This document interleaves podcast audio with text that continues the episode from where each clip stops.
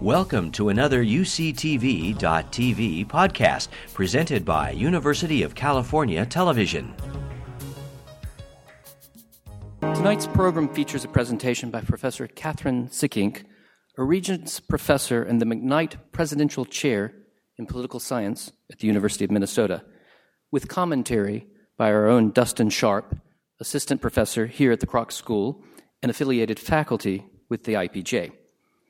Professor Sikkink has published extensively on transnational advocacy networks, Latin America, and of course, human rights. In her most recent book, The Justice Cascade How Human Rights Prosecutions Are Changing World Politics, she traces the roots of her career to being an exchange student to Uruguay. And so I have to point out that here at USD, we're also especially proud of just being ranked number one nationally for study abroad. Professor Sikkink weaves her early experience, her youthful experience in Uruguay and Argentina, into a powerful history of the human rights movement and its impact on our present conceptions of justice, international relations, and individual criminal accountab- accountability at the highest levels. Assistant Professor Sharp was a Peace Corps volunteer in Guinea and later worked for Human Rights Watch and on the State Department's annual Human Rights Report. He currently manages a human rights training initiative in three and soon to be four West African countries to strengthen civil society organizations' human rights research and advocacy capacities. Please join me in welcoming Professor Kathryn Sikkink.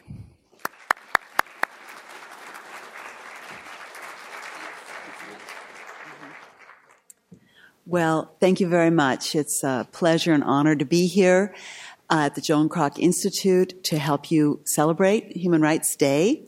Um, I want to thank uh, Milburn Line for inviting me and, and uh, Milburn and Elena McCullen for hosting me today. Thanks to Dustin Sharp for his remarks. I look forward to conversing with him and also to uh, Jerry Mackey and the um, the uh, Global Justice Center at UCSD uh, for co-hosts as well as the other co-hosts. Um, and and also the uh, what a special honor to speak at this event honoring the Stayman family. Um, so I'm uh, speaking tonight about my, as as Milburn said, about my just released book. Um, the Justice Cascade How Human Rights Prosecutions Are Changing World Politics was published by W. W. Norton in September. And um, as uh, Milburn mentioned, I got interested in this topic really 30 years ago when I was uh, an undergraduate, like a few people in the audience who aren't out studying.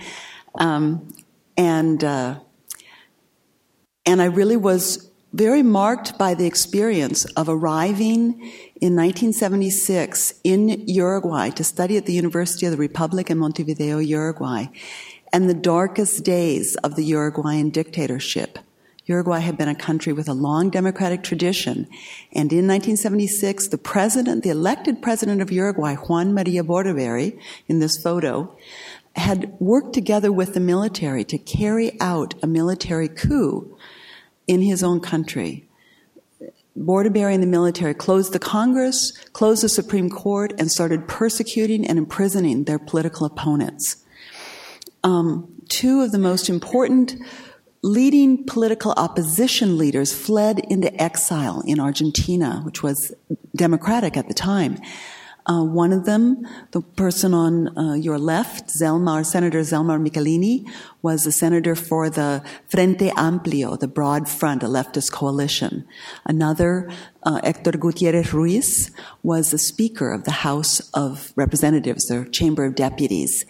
Um, when the Argentine military carried out a coup in March 1976, all of a sudden their exile was threatened. And um, in the middle of the night, they were taken away by, uh, by unknown security forces. And three days later, their, their bodies appeared with signs of torture in the streets of Buenos Aires. We now know that they were um, killed by a joint security operation between the Argentine and the Uruguayan uh, uh, military, something called Operación Condor, the Condor operation. Uh, but at the time, um, no one quite knew who was responsible. And one of their colleagues, another opposition politician, Wilson Ferreira Aldunate, here on your right, was also going to be kidnapped and he, he, he narrowly escaped a kidnapping attempt. So he, as he got ready to, to, to, flee into exile in London, he wrote an open letter to a president, the new military president of Argentina, um, General Jorge Videla, who's there on your left. And in that, um, in that letter to Videla, uh, this is what Wilson Ferreira said.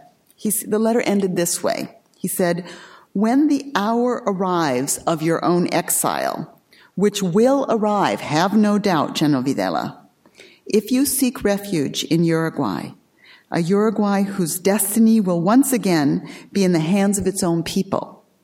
We will receive you without cordiality and affection, but we will grant you the protection that you did not give to those whose deaths we are today grieving.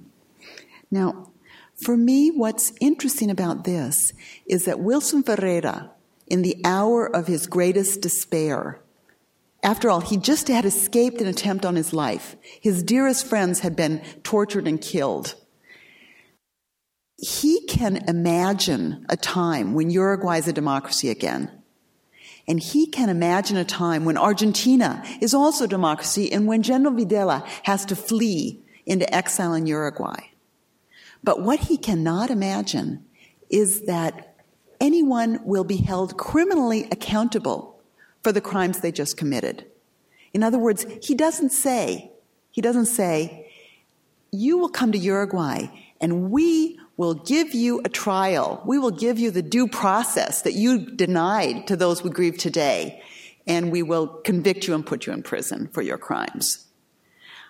So the puzzle I want to talk to you about tonight is how did it happen that in that short time, short in at least the way uh, at least in political or historical time, we move from a situation in 1976 where even the victims of human rights violations could not imagine accountability, could not imagine criminal accountability.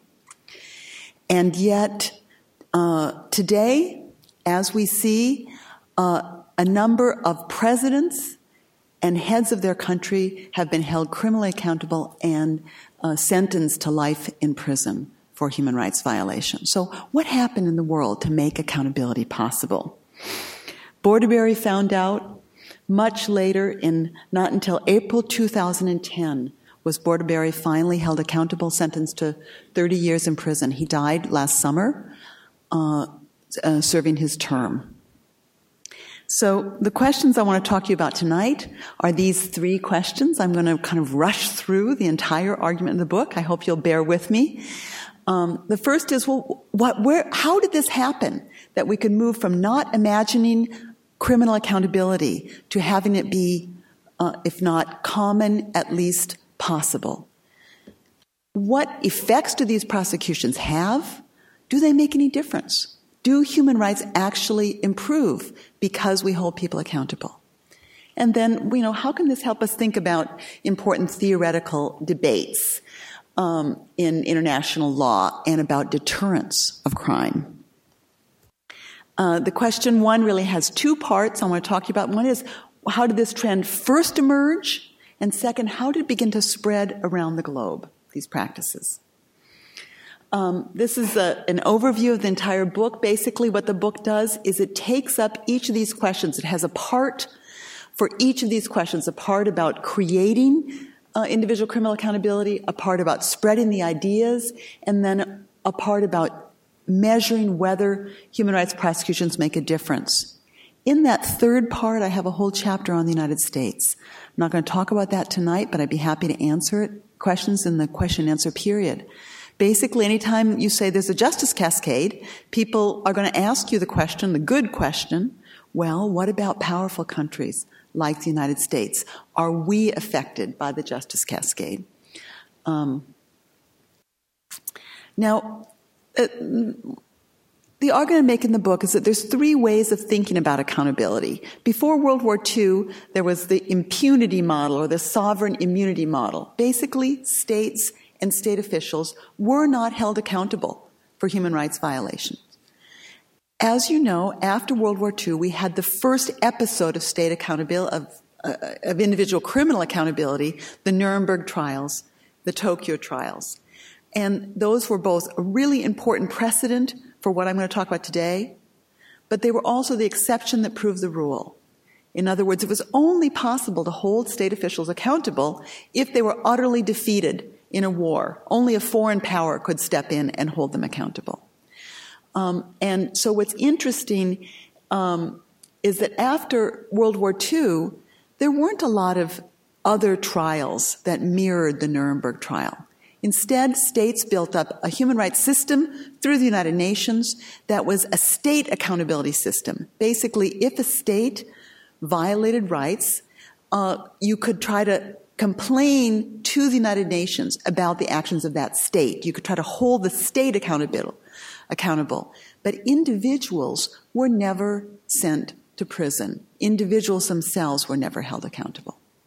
And it was not until the mid 70s and the early 80s that uh, the first um, tr- in trials for individual criminal accountability were held after Nuremberg.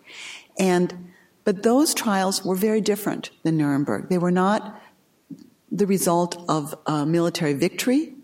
They were held in countries like Greece and Portugal and Argentina, where those states were holding their own former officials accountable for human rights violations. So I'm going to talk about individual criminal accountability at three levels. At the level of, of international prosecutions, this is what we mainly hear about today. Uh, these tribunals that are set up by the United Nations, uh, such as the, the uh, International Criminal Court, the ICC, the uh, Tribunal for the former Yugoslavia, the ICTY, or the Tribunal for uh, uh, Rwanda, the ICTR. We also hear about foreign or transnational prosecutions. Probably the most famous of those was the trial of um, General Augusto Pinochet of, of Chile in the United Kingdom. So he's being held accountable in courts in Spain and in the United Kingdom for crimes committed in Chile.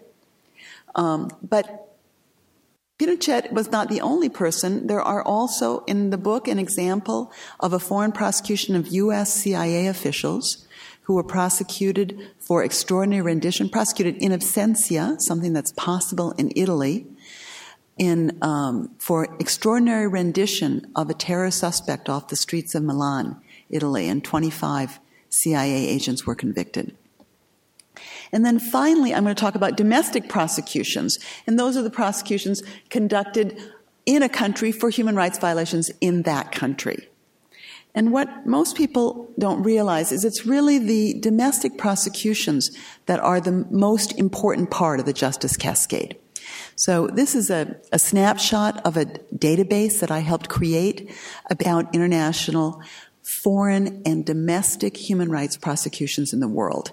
And this is a cumulative um, uh, chart of, of uh, prosecution years. And so you see, this is why we call it the justice cascade, because there's this dr- dramatic increase in criminal accountability in the world. Um, this is a, another um, chart about that same data, but here you can see that 62% of the prosecutions in our database are held in domestic courts.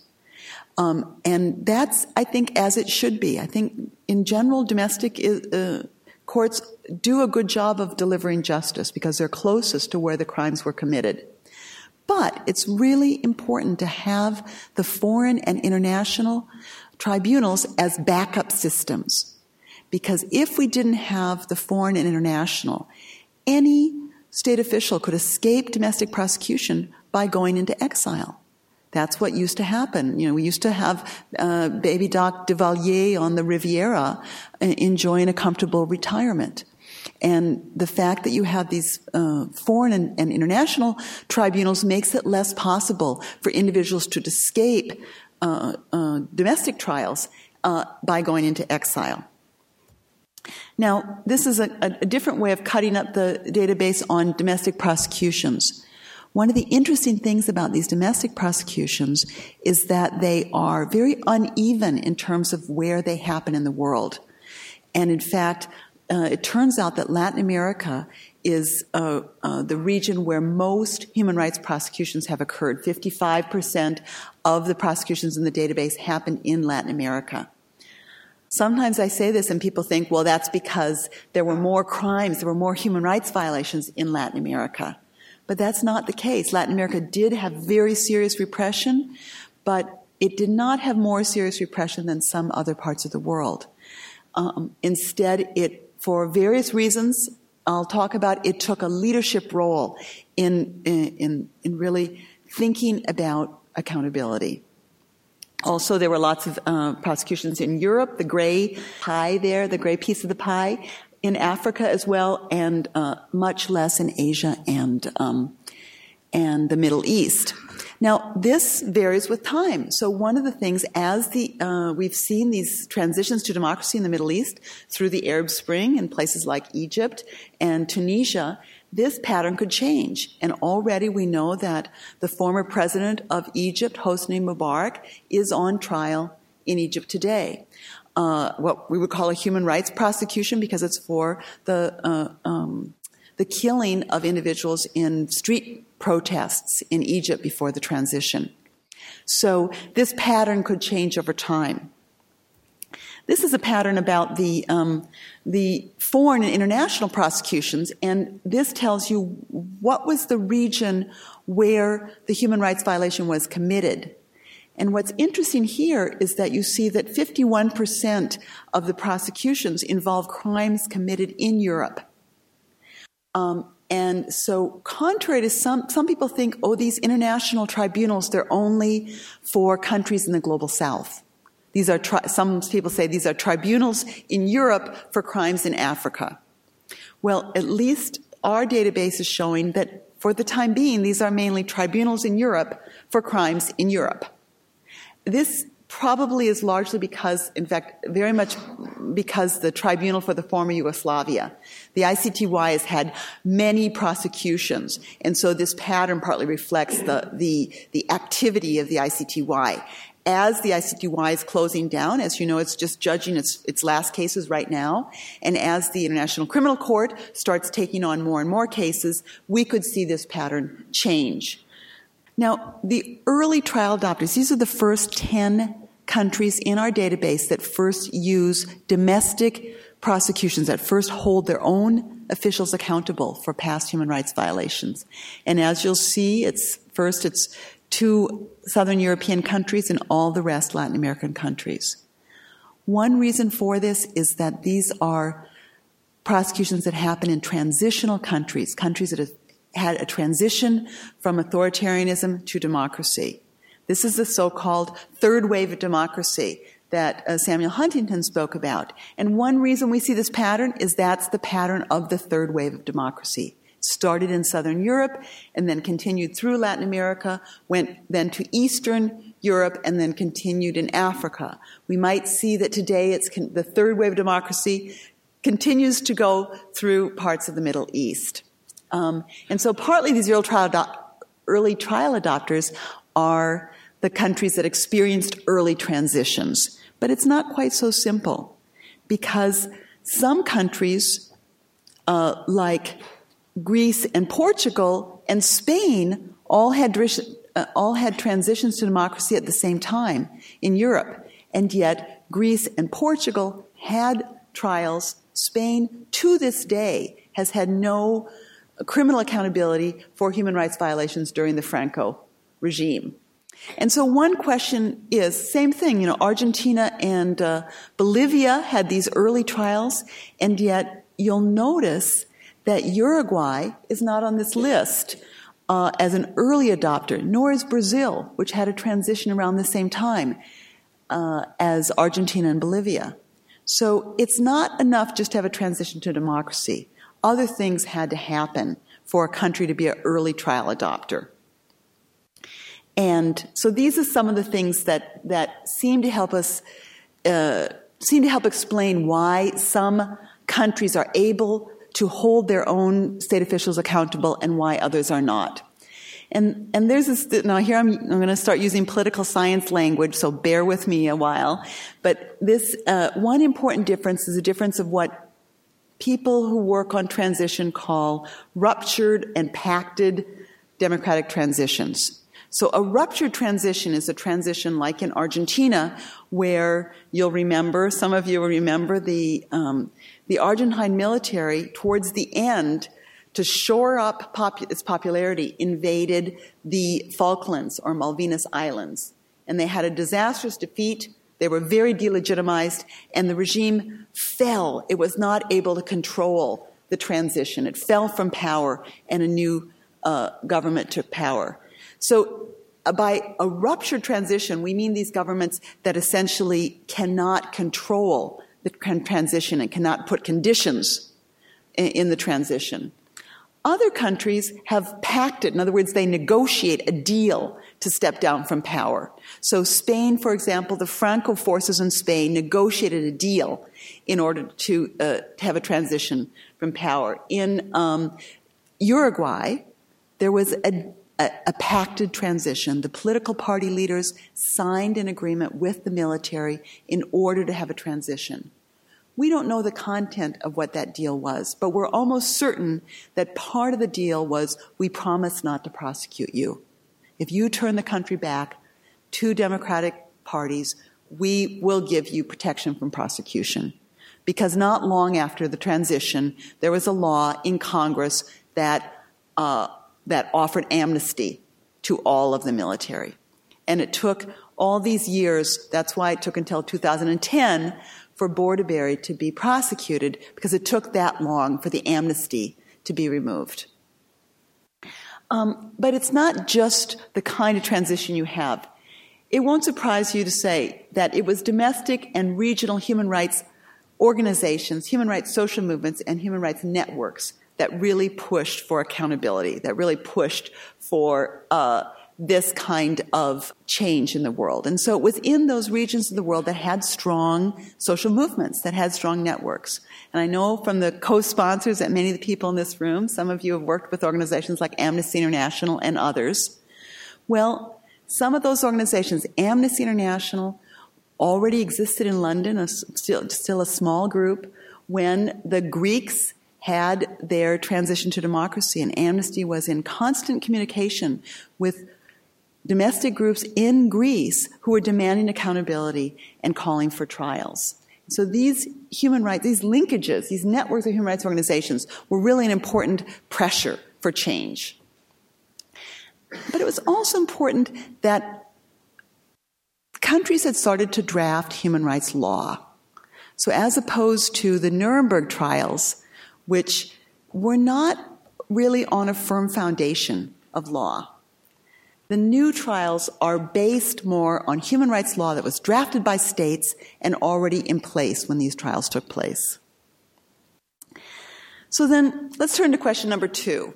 How did this idea travel? We've seen why it was possible for a few handful of countries to adopt it, but why does it start spreading around the globe? And one very important reason is that it actually spreads through individuals who moved and carried ideas with them. Now, at least in my discipline of political science, sometimes you hear about change, you hear about diffusion of ideas, you even hear about contagion models of diffusion of ideas. And sometimes it seems that ideas move around the globe like a cold virus, but they aren't carried by real people. And one of the interesting things about this story and what I try to do in this book is tell you the stories of the real people who struggled to make this idea real. And that uh, it, it was not contagion, it was not a virus, it was the result of year after year of struggle and work by individuals working with organizations, sometimes never giving up, pursuing dreams that they had that they could really finally put human rights ideals into practice and enforce those ideas. So here we are. The, uh, you know, Human Rights Day, as you know, is the anniversary of the 1948 Universal Declaration of Human Rights. But the, when the Universal Declaration of Human Rights was passed in 1948, it was a set of principles. It was a set of aspirations. It wasn't even law yet. And then it got turned into law, but that law often didn't have any teeth. And we all know that sometimes if you have law, but you don't have any enforcement, the law doesn't get implemented.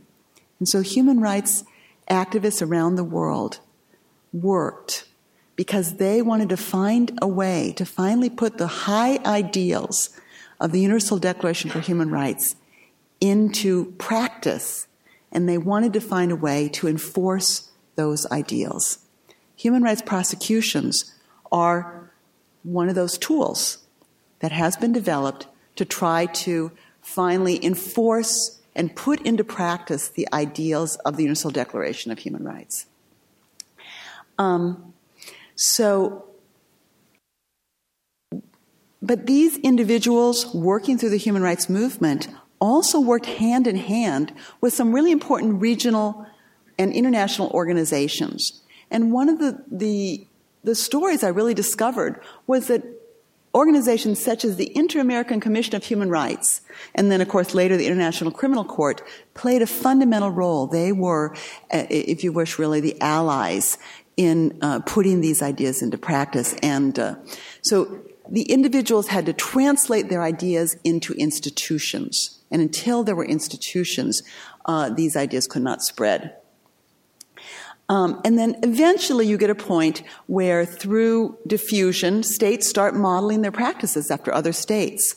And we see this particularly with regard to truth commissions. And I think that Dustin will be speaking a little bit about truth commissions later. Uh, but when truth commissions were first launched in Argentina in 1983, they were a totally innovative idea. They didn't, they had really not been used before. But nowadays, truth commissions have become kind of the thing to do. And nowadays, if you have a transition to democracy, people say, well, what should we do? And one of the things you do is you have a truth commission.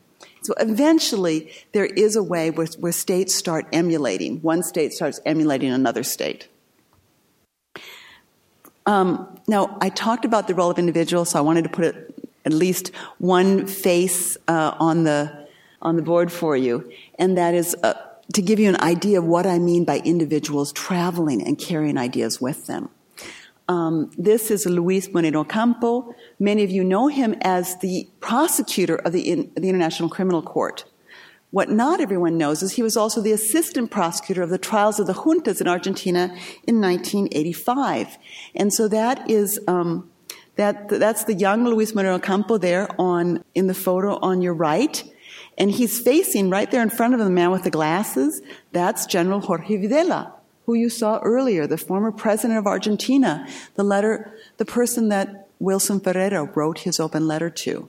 So here, just nine years after Wilson Ferreira wrote his letter, his open letter to Videla, here's Videla sitting in court in Buenos Aires, Argentina, uh, where he was eventually sentenced.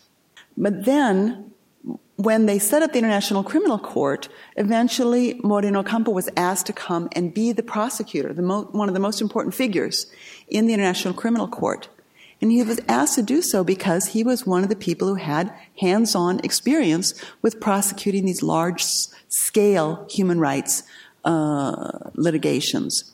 Now, I asked, I interviewed a lot, a lot of these people, I interviewed them, and, and uh, so I, I asked Luis Moreno Ocampo, what, you know, what did he learn by being an assistant prosecutor in Argentina that helped him at the ICC? And I got some answers I didn't really expect. One of the things he said was, um, he said, I learned how to prosecute a case when you can't depend on the police to go and arrest the people you indict. Remember, this is 1985 in Argentina. It's recently there's a transition. Most of the police are still the police of the authoritarian period, and they're trying to send these police into the barracks to turn over indictments. Um, and uh, so it wasn't always easy. to try to get the, the, the police to arrest the people they were indicting.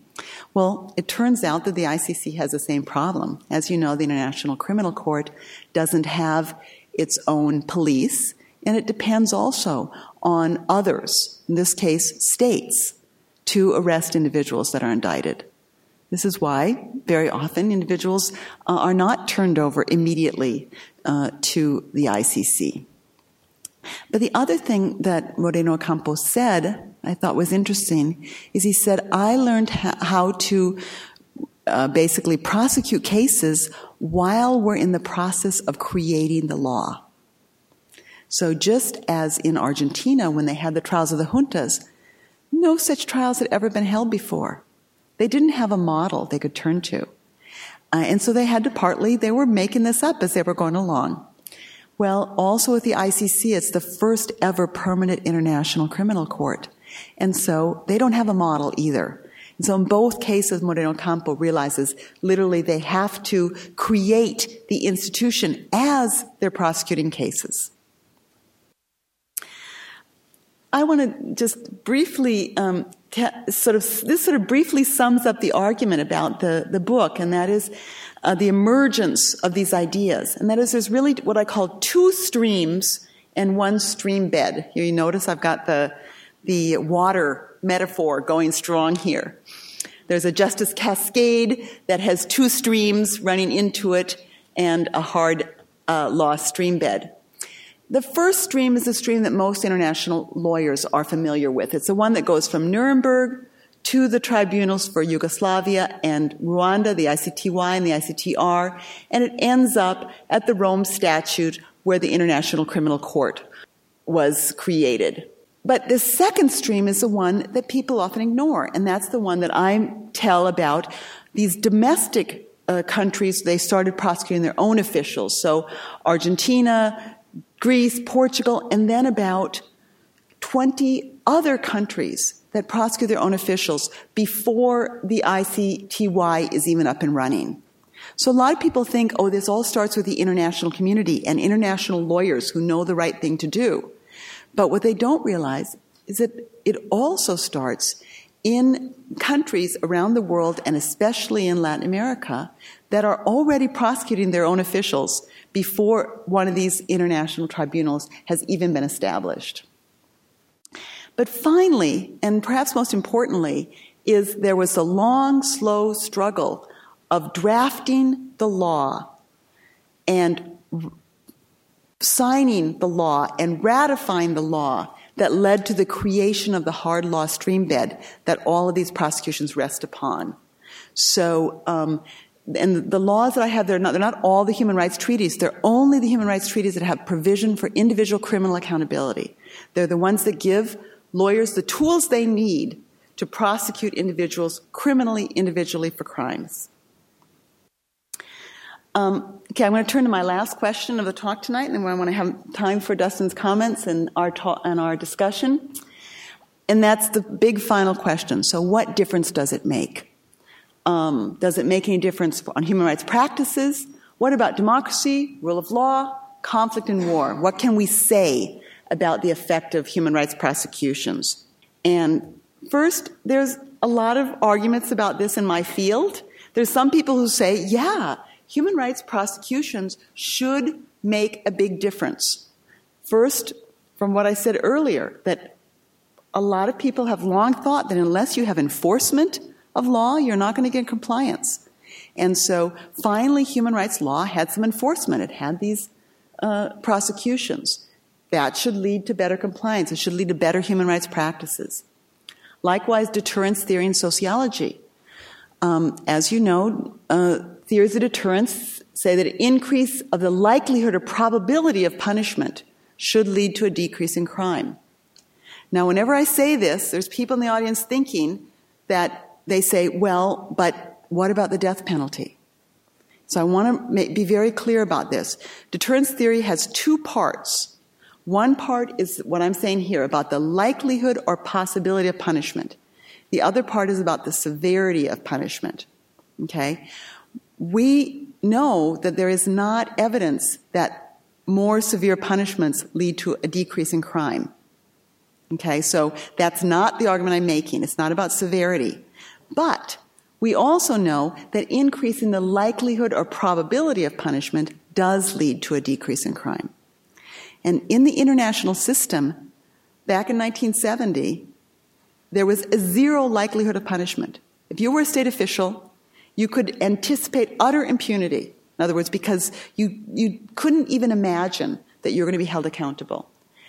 Since that time, there's been a, an increase, an important increase in the likelihood of punishment. And uh, so deterrence theory should lead us to expect that, that that should lead to improvements in human rights.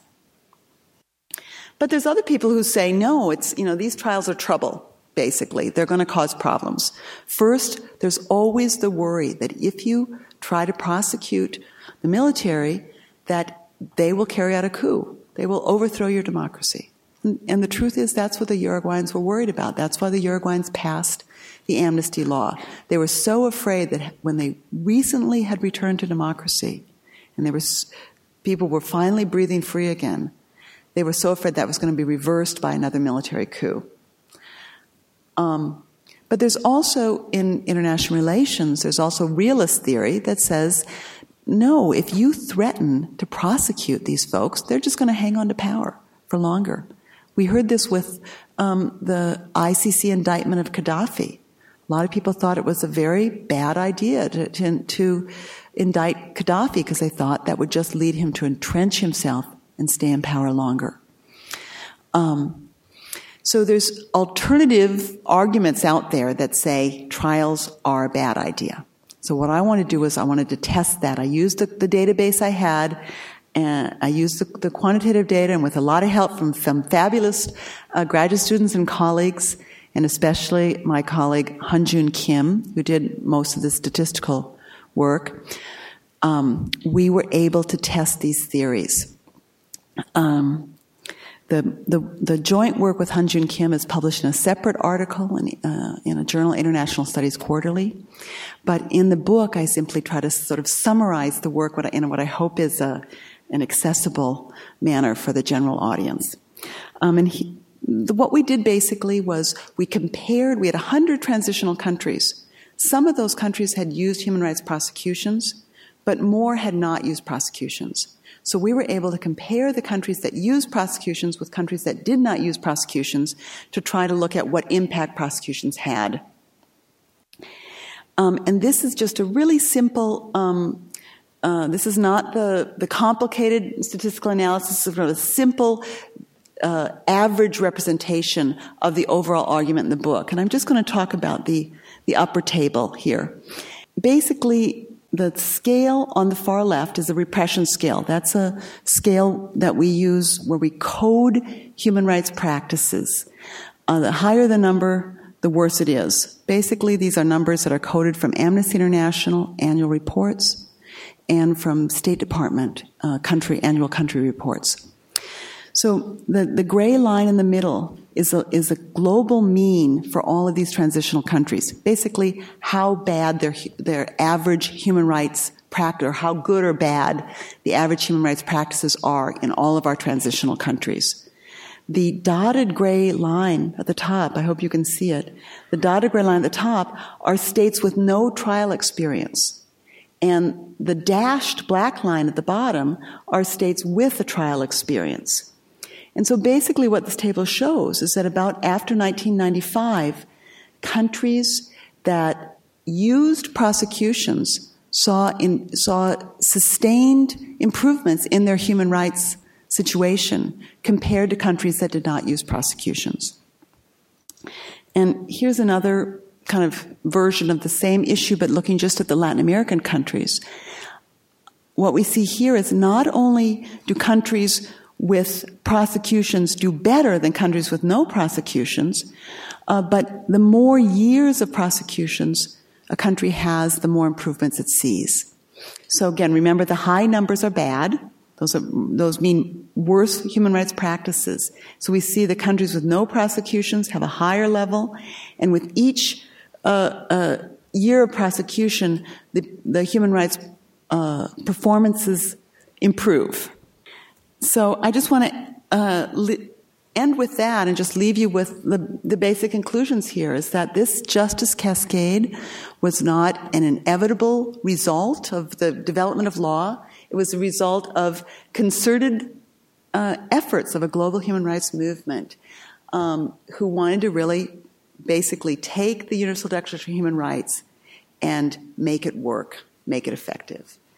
Um, that, but these prosecutions don't just happen everywhere. People always say to me, well, you know, if there's really justice cascade, we would expect to see prosecutions everywhere. And the point I want to make here is no, it still is a new enough trend that it requires special circumstances. Not every country uh, can hold these prosecutions. And they're especially likely in countries with strong regional human rights systems and active human rights organizations. And then finally, those countries that are able to use prosecutions uh, really see improvements in human rights. Um, so, with that, I want to uh, move to the next part of the program, which are Dustin's remarks. And uh, I look forward to your comments and your questions. Thank you.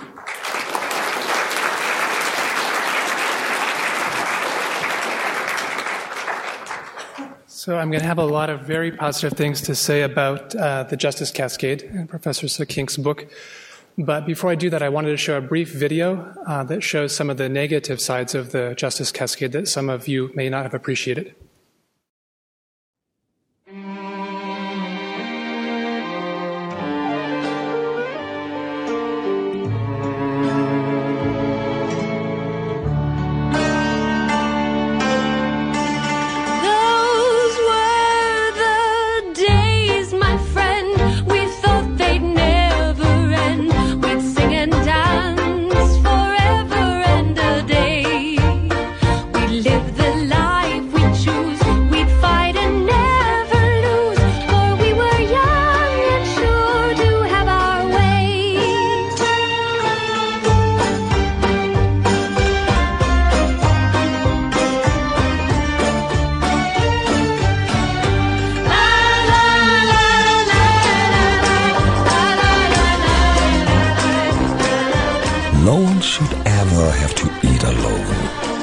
So Nando's six pack meal for six.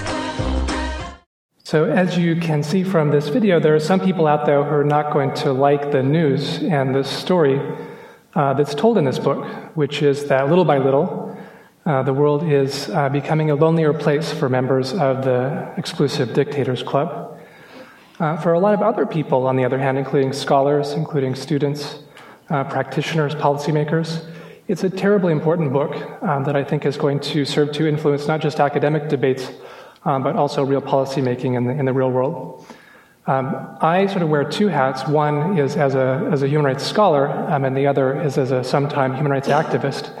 And so I wanted to react to Kathryn's book um, from the academic side, but also from the side of a, of a human rights activist. And so I'll, I'll, start with the side of the, the scholar and, and the teacher. Um, every fall, I teach a class uh, here at the School of Peace Studies called Transitional Justice, uh, which, loosely speaking, is the study of the role of justice and reconciliation uh, mechanisms in times of political transition and in, in times of post conflict reconstruction. And I always start off by telling my students that the field of transitional justice, which has only been around for, um, well, 10 years as, as, a field of study, but, but the practices go back 20 or 25 um, that field is both under empiricized and it's, it's under theorized.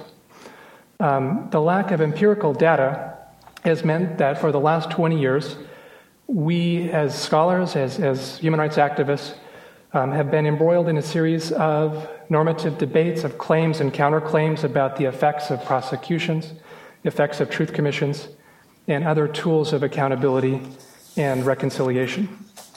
And so you'll often have one side claiming, uh, the activist side often claiming that justice is necessary in order to build the foundations for the rule of law and to lay the groundwork for, for long term peace. Uh, the other side, often the political realists, will argue that justice risks the fragile peace and could result uh, in the reignition of conflict.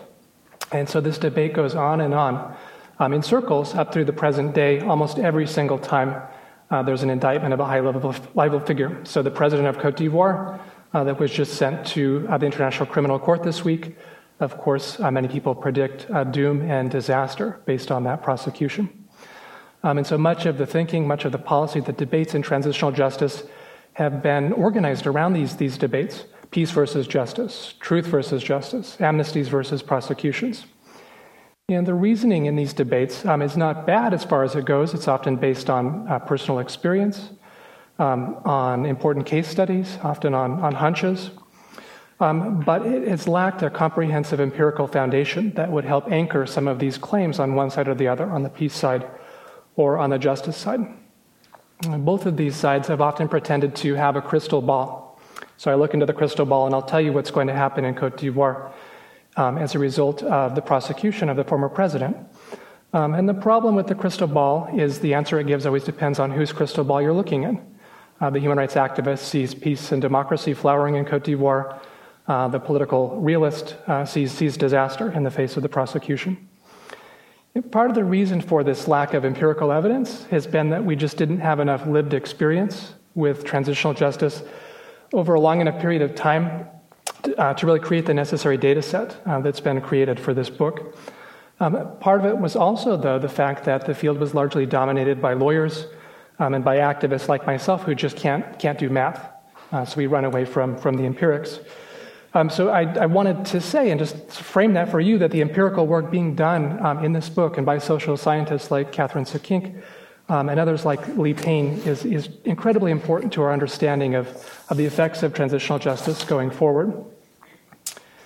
Um, I mentioned that I always tell my students that transitional justice is under empiricized, um, and I've given you a little bit of an idea of what I mean by that.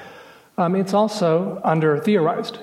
When you read analyses of transitional justice, whether it's an NGO or whether it's an academic, um, it's often based on a study of a single country, of a single mechanism. Somebody's making a certain critique about, say, the way that prosecutions went in Sierra Leone, or they're making a, a critique of the tribunals uh, for the former Yugoslavia and Rwanda. Um, but, but the field as a whole has not been sufficiently grounded in uh, broader theories of social and normative change. Um, how is it uh, that these trials and truth commissions, as they accumulate over time, um, how is it that they go about um, changing our perceptions and changing policies and thinking? Why is it that the world has seen around 40 truth commissions in the last 30 years? And why does that number continue to grow every single year with, with several new ones um, just in the last six months? Why have we seen so many prosecutions and why does that number keep growing every single year? Um, I think Professor Sikkink provides some really important theories as to how it is that these norms actually emerge, develop, and, and catch on and spread. Um, if I were to take off my sort of academic hat for just a second and, and talk to you from the perspective of a human rights lawyer um, and practitioner, uh, I think also the story told in this book is, is tremendously empowering. Because um, I have to be frank with you that as someone who's uh, worked with and, and, and, spent you know, years and years working on um, an individual prosecution, which I'll talk about in a minute, um, the notion that uh, the meetings, the phone calls, the travel, um, all of the work that activists put into uh, making transnational advocacy networks function. Uh, the idea that this might serve as a vehicle for changing people's consciousness and changing what states actually do in the real world, that is what human rights lawyers and activists hope. Uh, but I would be the first to say that for the most part, uh, you know, we've been a, a faith-based community. We do it because we believe it and, and we hope that it's true, um, but, but nobody really has the sort of social science or the empirics to, to back that up. Um, I mentioned that the book is important for students and, and policymakers and practitioners, but I also think it's a really important book for the victims of, of human rights abuses themselves. Um, and around 10 years ago, I was working in Chad, in the center of uh, North Africa, on the very early efforts to prosecute Hissène Habré. Hissène Habré was the president of Chad during the 1980s. Uh, he uh, lived off of support from the US government um, and France, who saw him as a bulwark against Gaddafi. And a truth commission that was appointed after his death estimated that he was responsible for the deaths of around 40,000 political prisoners. Uh, so, not a nice fellow. So when I went to Chad um, in an effort to organize uh, the torture victims and help them gather the types of evidence that would be necessary to try to prosecute Hissène Habré, he was being called the African Pinochet. Um, uh, when I sat down with these victims, and I think I said the word uh, international justice, And one of the, the, the women there, um, a torture victim herself, looked up at me and just, she sort of chuckled and said, Well, since when has justice come all the way to Chad? Um, and it was, it was a sort of striking realization for me that despite the work they were putting into that, for, for a lot of these torture victims, uh, the notion of justice was much more of a, a punchline um, than, than, it was a serious possibility. And yet, I think that the victims that I, I sat with that day around the table uh, would have been very comforted to know uh, that in many ways they were part of a global struggle, struggle for accountability, and that efforts in Chad were actually building upon efforts in Argentina, uh, in Chile, and many other parts of the world that are discussed in this book. Um, I think those same women back in 1991 um, would have been very encouraged to know that they were paving the way for prosecutions of other former African presidents, like Charles Taylor of Liberia, um, who's now in The Hague before the Special Court for Sierra Leone, and President Laurent Gbagbo of Cote d'Ivoire, who just made his first appearance before the International Criminal Court. Uh, ten years later, I live in, in, in uh, San Diego, not, not Chad, uh, but a global coalition of NGOs is still working for the last 10 years to try to bring Hissène Habré to justice. I was only there at the very early days when we were gathering the evidence and starting the lawsuit. So, to those who are in the trenches and trying to make these cases happen um, and further the justice cascade, um, that work towards accountability often feels a lot more like a justice trickle uh, than it does a cascade. But I think that the notion that the broader arc, uh, very recent history, bends towards justice and accountability, um, which is a story told in this book, can be very sustaining for those people who are in their 10th or 11th year of trying to put one of these dictators behind bars. Um, I think that uh, Professor Sikkink is right to point to the emergence of the justice cascade, meaning that the norm has taken on a new legitimacy. Um, at the same time, I think she would be the first to admit that the norm remains fragile and it might not have the same purchase in all corners of the globe.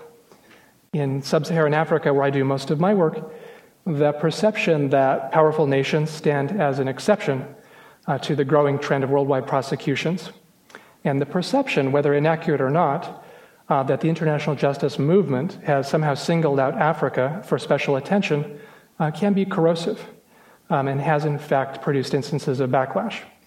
So I think much work remains to be done to shore up the norms uh, that serve to underpin the justice cascade in Africa, um, in Asia, those small wedges that you saw on the chart up there with the smaller numbers of prosecutions.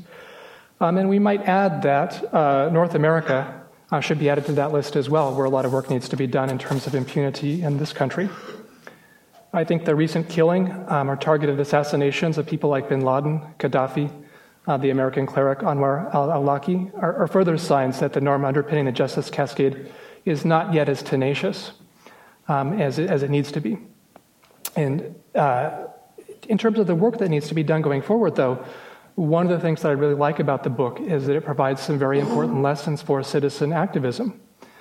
Um, in the end, it's very often citizens, it's NGOs that play the crucial role in making rights real. It's not governments um, or intergovernmental agencies, it's citizens groups and activists. Um, and it's through that continual process of activism, awareness raising, and action that eventually certain norms, uh, like the norm that human rights abusers should face justice, are actually internalized by governments and they're internalized by publics who come to see them as simply the right thing to do. What else would you do with someone who killed 40,000 people? Of course, you put him in jail. He doesn't get the Nobel Peace Prize, um, although that's been the, the, sort of historic joke. Um, so I wanted to finish with a quote by the legal scholar uh, Harold Koh, um, who's a scholar of, of what's called transnational legal process. Uh, but he also talks about this idea that uh, those who make human rights real are people like us. And he says that international human rights laws enforced not just by nation states, not just by government officials, not just by world historical officials, but by people like us, by people with the courage and commitment to bring human rights law home. Thank you.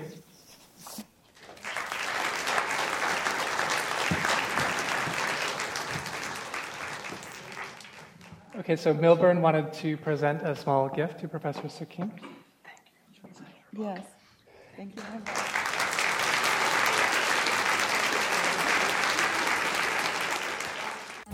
You've been listening to a podcast by University of California Television. For more information about this program or UCTV, visit us online at uctv.tv.